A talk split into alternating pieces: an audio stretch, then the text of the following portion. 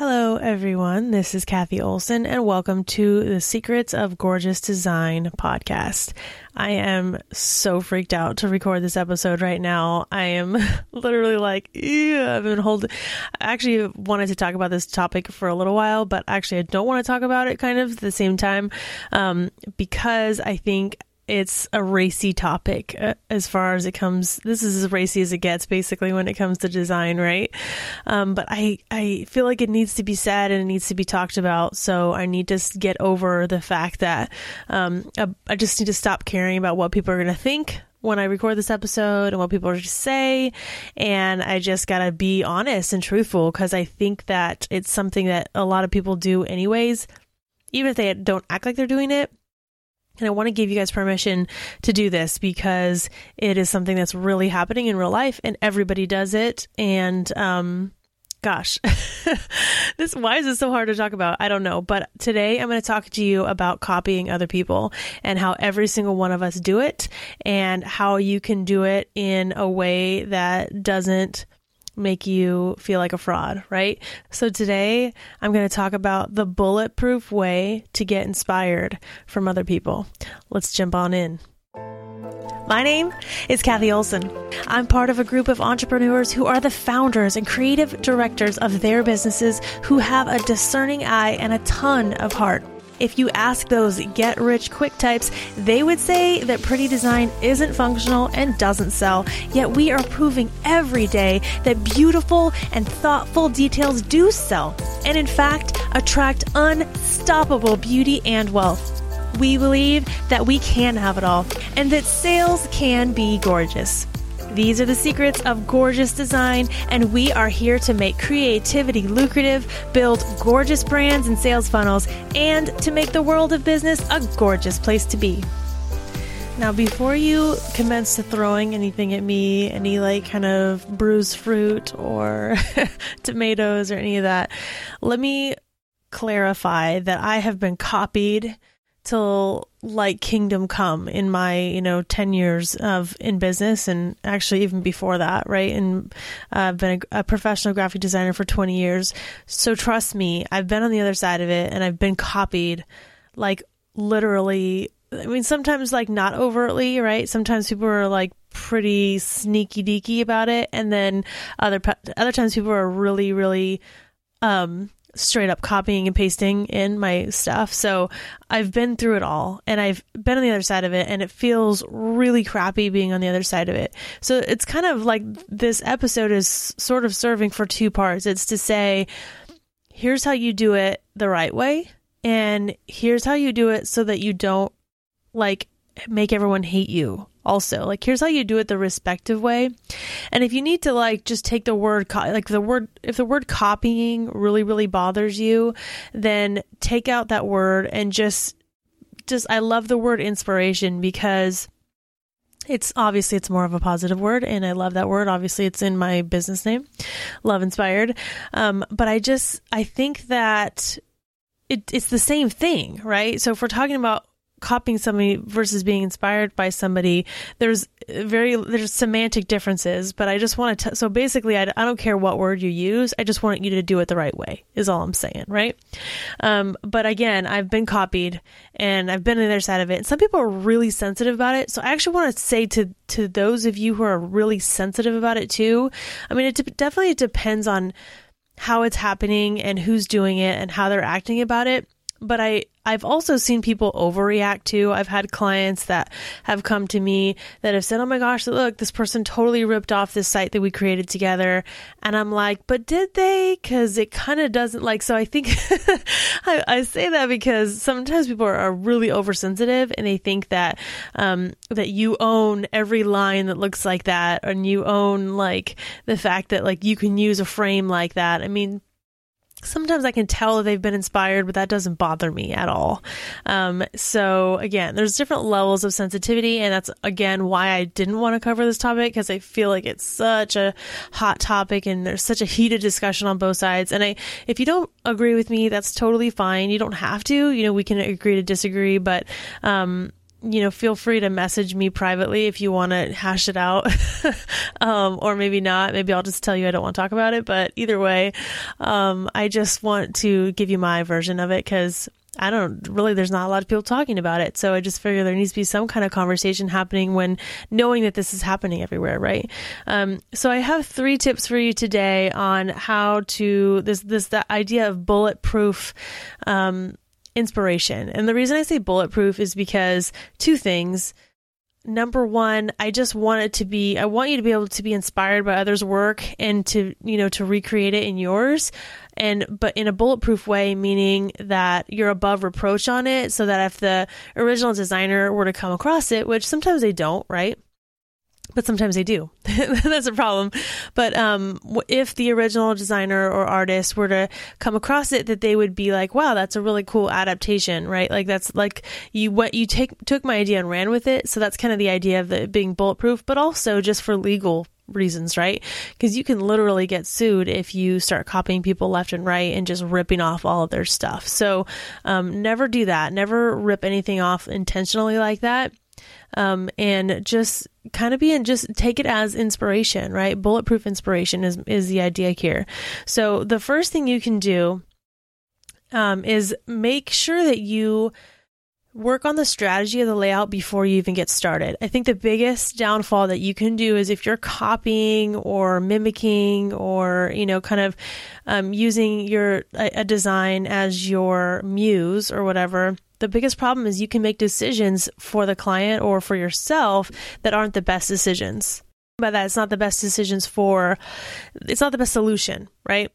So if you're just copying over a layout or something blindly and you're not even taking any, any of the strategy into consideration, then you're going to design something that is basically was designed for someone else, right? It's kind of like putting on an outfit that was or, that was totally created for some to fit someone else's body perfectly, right? It's just not going to quite work right. Um, and that's the thing. It's like, I think that a lot of people do. I think a lot of people pick things based on design decisions and not strategy decisions. And that becomes an issue with the client. Obviously, it doesn't help them. It doesn't help them sell to their people. But it also makes it so that it's like the the solution doesn't quite fit right, so they grow outgrow it pretty quickly, and they need something new really quickly, and they just the whole thing was a waste, right? So that's why it's also again why I talk about doing strategy before and laying everything out, making sure everything makes sense. And I've done um, a ton, pretty much every other podcast I've done where I talk about strategy. But um, I think two podcasts ago I talked specifically how to design in, in a strategic way. So you want to make sure you do that first.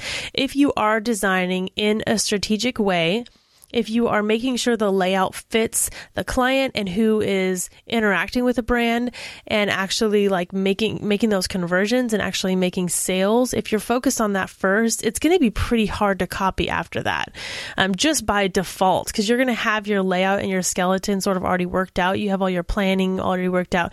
So if you're trying to like you can't really rip a design spe- like exactly copy it if you have your own strategy and your own layout happening anyways, right?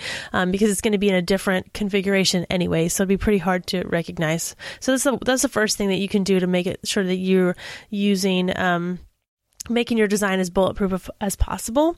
Make sure that you work out the layout totally separate without the design first. And again, you can uh, listen to a couple episodes back where I talked about how to do that.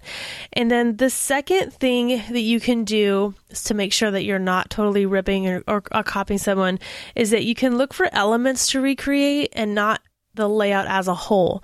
So you can basically de this is what I do when I'm looking at something that I'm I, I basically take a lot, lot of different inspiration, right?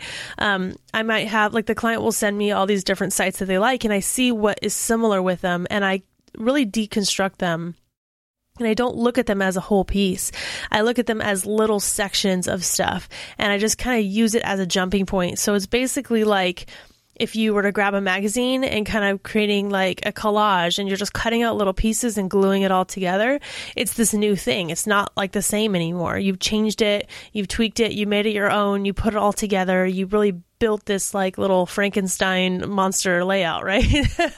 um, but then it's totally yours at that point. So that's what I really do. I don't look for layouts as a whole. I don't look for, um, the sum of its parts i look at the parts. And so if you kind of think of it that way is like you know grabbing little little pieces from all different types of designs and actually just looking for the elements to recreate and the the idea behind the design style then you'll no one would ever you know call you a copycat ever, right? Because you're basically taking from all these little different inspiration sources. So I, I would say, you know, you want a good three to four inspiration sources at the minimum, if not more. I mean, if you have more, then definitely, you know, you're pulling from all kinds of sources, so you won't really have to worry about that. But I would say three to four at a minimum and just kind of be bouncing back and forth and just really deconstructing the layout and looking at it piece by piece and just focusing on this like section and um and not the whole thing as a part. So if you're just looking at okay, I like this little treatment they did there. I like the way that they did this. I like the font they chose or whatever it is, right? So just deconstructing the elements and recreating those for your own design. And then the third thing that I always do that uh, also is makes it so it's bulletproof inspiration is that I sketch it from my memory. So I don't like to actually see the layout as I'm designing because that makes it too close usually. So what I do instead is I take a layout or I take those elements, right? What I was talking about. Um, I look for those all those little elements and I start sketching out ideas on piece of paper. So I take a look at. I'm like, ooh, I like, I really like the way they use that gold there. I like the way they um, laid this on top of that, or I like that font that they use. And then I'll just sketch it and I'll recreate it from sketches, like while I'm looking at it. Right, I'm looking at it. I'm sketching it out. I'm getting all my ideas. I'm putting it together. But then when I actually jump over to the computer, I do it from my sketch. So that way, it's like it's getting reinterpreted. Your brain is really cool the way it works like that with memory. It's actually funny. Um, I learned a lot about memory, and I'm not going to go off too far on this tangent, but I, I learned a lot about how memories work. And basically, like you, it re every time you pull up a thought or an idea or a memory, your body re or sorry, your brain reinterprets it every time. So your the memory will literally change every time you remember it because it gets reinterpreted through your new filter. So basically you take an old idea and then it like filters it through your mind which is a different place than it was the last time it remembered it and it actually is a diff- changes the memory. It's never static, it's never the same memory. It changes every time you recall it which I think is cool, obviously, just because it's cool and I nerd out on stuff like that. But I also think it's cool because when we're doing this design, we're now reinterpreting the design, right? It's not that same thing. We're not making a carbon copy of that idea. We're actually reinterpreting it from our memory and from what we drew, right? So we have this this whole little sketched out version below it, uh, you know, that we're looking down at, and we're seeing this new interpreted version. It's kind of like it's kind of like that whole idea of the phone, you know, telephone, but it's it's it's being reinterpreted several times before it gets to the actual computer and designing it. So I love doing that. Um, it makes it feel like it's your own, and it is your own, right? Because it's going through several processes to get there. So those really are the three things that I do, and every single time I do these, it makes it so my design is like total totally it's a new thing. It's a new creature right? It's a new animal. It's not the same thing anymore. And i don't get accused of being copied or any of that stuff like that. And of course you can always come up with your own original ideas too. Throw in some original ideas there. Um, but i love you know I, I honestly i love paying attention to what everyone else is doing because it doesn't have to be a, a, thing of me copying or whatever. But I think if you don't pay attention, there's more of a, it's more to your detriment if you're not paying attention to what's happening or, you know, like in trends and styles. And um, if you're completely ignoring all that stuff and just going crazy, like avant garde, like you're not really stretching yourself as an artist and you're not growing with everyone else alongside you, right? Um, so I think that you can reinterpret things that other people are doing and make them different and push them. And actually, I, that should be my fourth thing is that you can improve upon other people's ideas. So if you have, you know, you kind of put this, all these like this little like Frankenstein, you know, layout together and it's become this new thing. It's become this new creature that you built, but you can also make it better right? Who says it has to be that way? If it doesn't make sense for the client, right? Change it, make it better. Make the solution better. Make it better than they even made in the first place. And then people are all of a sudden going to be copying you, but that's another story. Um, but that's how we, we really innovate. We take we take a foundation built on you know other things that other people do, and we reinterpret all this information. And we're doing this anyways, whether we do it, whether we admit that we're doing it um, or not, this is happening completely on a subconscious level anyways there's nothing we design that we've that we've never seen before there's nothing new under the sun so this is happening in our brains anyways so i'm just like going with it and, and getting inspired so you don't stare at a blank screen so i definitely do this when I can't think of anything, when I'm just like stuck and I just need some ideas, this is what I do. So I just got to be honest about it. So I hope that was helpful for you guys today. Honestly, I just hope that made you feel better. That if you already are doing this, that you feel better, that it is totally normal. Um, I think you're totally normal. I think you're fine. And I think this is the bulletproof way to get inspired from other people and just to keep creating and challenging and becoming a better designer. So thanks, guys. I appreciate you so much, and I'll see you on the next one. Are you ready to join in the fight against ugly design? Yeah? Then head over to www.gorgeousdesignsecrets.com. There you will find high end design resources, insider designer tips, and an amazing tribe of others just like you.